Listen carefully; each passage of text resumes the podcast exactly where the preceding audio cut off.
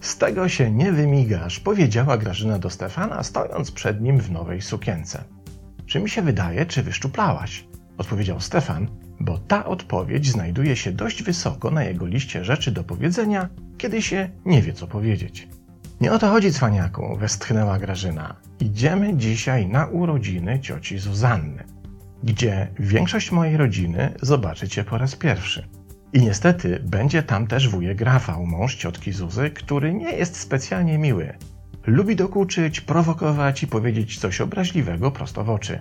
Więc proszę cię, spróbuj mu nie podpaść i może jakoś wspólnie uda nam się tę imprezę przetrwać. Trzy godziny później Grażyna i Stefan siedzą przy obficie zastawionym stole w wianuszku kilkunastu szacownych wujków i ciotek.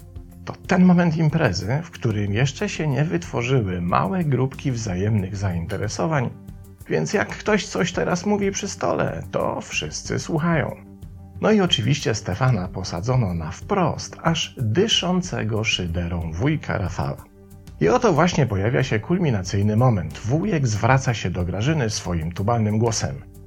Myślałem, Grażynko, że stać cię na kogoś lepszego niż taki cymbał. Po czym wujek, wlepiając już wzrok w Stefana, mówi: No, chyba, że młody człowieku uda ci się jakoś nas tutaj do siebie przekonać.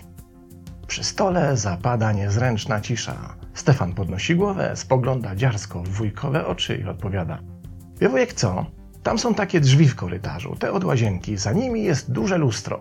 Wujek tam pójdzie, nachyli się wujek do tego lustra i powie do niego tak. Jesteś wredny i nieuzasadnienie chamski dla innych. I jak tylko wujek wypowie te słowa, to niech teraz ten z lustra spróbuje wujka do siebie przekonać. Teraz cisza przy stole nie tylko stała się niezręczna, ale jeszcze na dodatek mroczna. Nawet wujek Rafał się tak zapowietrzył, że nie jest w stanie wydobyć z siebie słowa. Grażyna nie wie, gdzie podziać oczy, a tymczasem Stefan, jak gdyby nigdy nic, sięga po marynowane grzybki, gdyż je bardzo lubi. Zostawmy teraz tę scenę i przyjrzyjmy się pewnemu zjawisku tworzenia się nawykowych i jednocześnie mrocznie zaburzonych składowych tożsamości. Oto wyobraźmy sobie kogoś, kto generalnie mówiąc nie jest szczególnie miły dla innych. Nazwijmy go, jak łatwo się zorientować po przykładzie wprowadzającym panem R. Inni go raczej drażnią, bo nie pasują mu do życzeniowego świata, który stworzył sobie w głowie, w którym to świecie inni powinni podporządkować się jego oczekiwaniom. Skoro zaś tego nie robią, nie zachowują się tak, jak tego oczekuje, nie myślą tak, jak jego zdaniem powinni, również nie wypowiadają się w sposób, który on uznałby za właściwy, więc pan R zaczyna do nich odczuwać rosnącą niechęć. Im większa jest autodiagnozowana przez R rozbieżność pomiędzy oczekiwaniami w stosunku do innych a rzeczywistością, tym większe napięcie emocjonalne pojawia się w jego systemie. Ponieważ pan R raczej nie ma pojęcia o socjologii relacji ani o zasadach komunikacji interpersonalnej, nie mówiąc już o mechanizmach emocjonalnych systemów, wypracował sobie tylko jeden sposób na pozbycie się tego napięcia. Jest nim przytyk, kąśliwa uwaga, jakiś rodzaj emocjonalnego ciosu skierowanego wprost do tych, którzy w jego mniemaniu są odpowiedzialni za powstanie w jego systemie dokuczliwego emocjonalnego napięcia. Mówiąc inaczej, pan R wypracował sobie prostą strategię rozładowywania złości polegającą na nękaniu innych. Kiedy komuś dokuczy, dopiecze i kogoś sponiewiera, odczuwa emocjonalną ulgę. W ten sposób pojawia się stały behawioralny styl dowalania bliźnim, działający w systemie jako niezbędny regulator napięcia.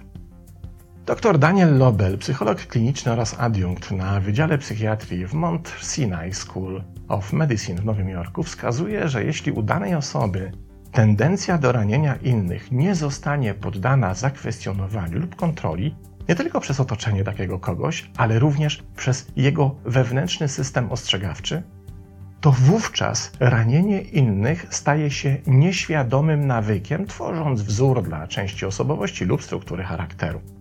Co więcej, taka osoba z czasem uzna, że traktowanie innych w ten sposób jest czymś normalnym, rodzajem naturalnej ekspresji definiującej charakter. Coś, co jest naturalnym efektem samookreślenia, zgodnym z własnym obrazem ego. Czyli używając terminu pochodzącego z zakamarków psychoanalizy, efektem syntonicznego ego.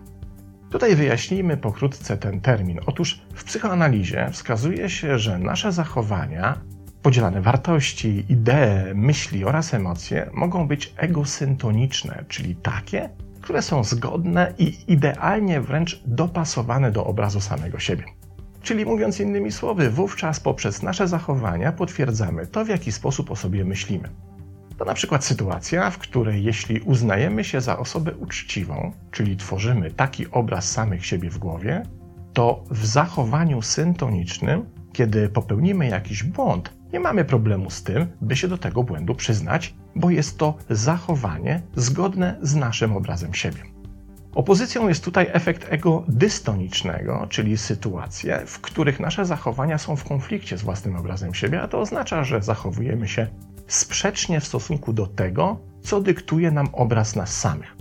Tutaj posługując się poprzednim przykładem, możemy powiedzieć, że zachowanie dystoniczne będzie miało miejsce, kiedy uważamy się za osobę całkowicie uczciwą i jednocześnie zatajamy to, że w jakiejś sytuacji popełniliśmy błąd. W naszej opowieści i studium przypadku Pan R jest idealnym przykładem ego syntonicznego.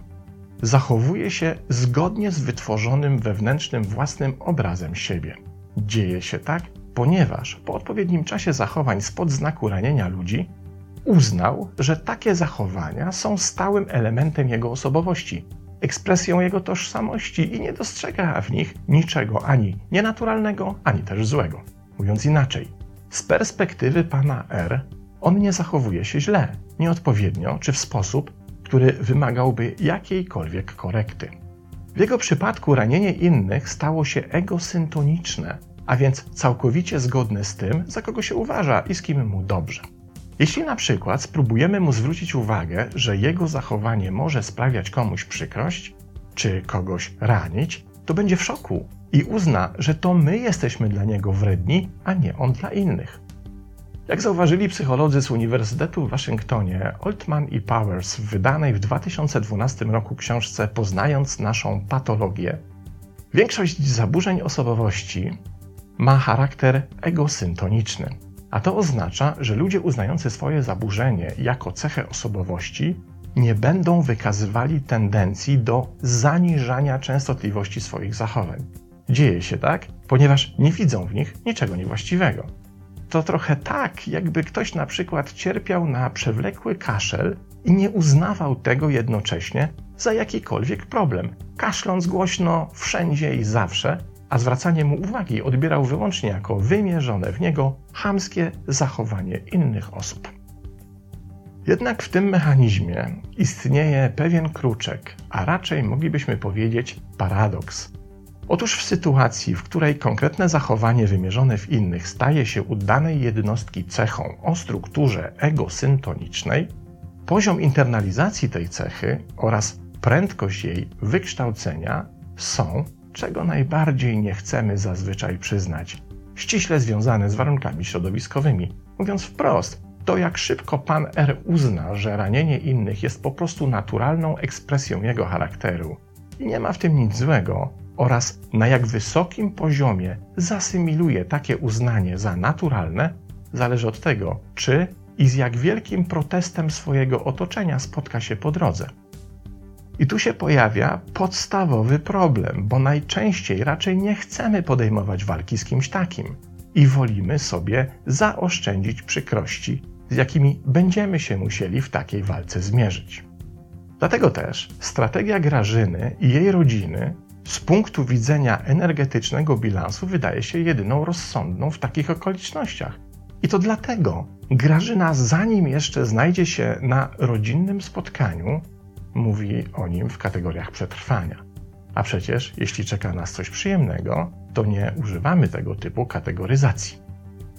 Rozsądek energetyczny mówi, by unikać pozbawiania nas energii tam, gdzie tylko możemy mieć na to wpływ co dość skrupulatnie opisałem w książce dedykowanej naszym toksycznym interakcjom. Jednak z drugiej strony to właśnie środowiskowe unikanie konfrontacji tworzy idealne wręcz środowisko do wyhodowania kogoś, kto przekształci negatywną dla innych strategię nawykowej regulacji napięć w pozytywną i naturalną dla siebie ego syntoniczną ekspresję tożsamości. Bo w takiej sytuacji panu R, czyli wujkowi Rafałowi, nikt nigdy w jego zachowaniach nie postawił przeszkody po drodze.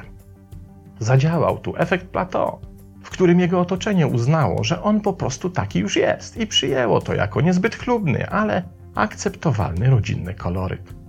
Ta akceptacja właśnie, poczyniona zazwyczaj w celu ochrony własnego systemu energetycznego, jednocześnie tak naprawdę stworzyła pana R, który teraz przy najmniejszej okazji jedzie po nich wszystkich, ile dusza zapragnie. Oczywiście nie namawiam tutaj do tego, by koniecznie ruszyć na wojnę z namierzonymi wokół panami czy paniami R, bo wciąż uważam, że w pierwszej kolejności powinniśmy się kierować ochroną naszego własnego energetycznego systemu.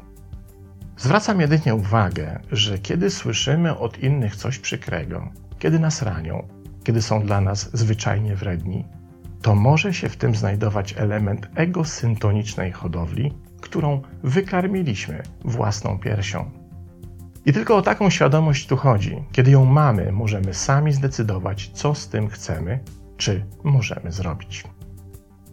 A ty nie mógłbyś czasem, mówi Grażyna do Stefana po powrocie do domu, przymknąć tej swojej niewyparzonej gęby? Tak w ogóle to strasznie mnie wkurza, ta twoja lista rzeczy do powiedzenia, kiedy się nie wie, co powiedzieć. Ale to akurat nie było z tej listy, odpowiada Stefan. To było z listy rzeczy, które się mówi, by ocalić resztki godności. Pozdrawiam.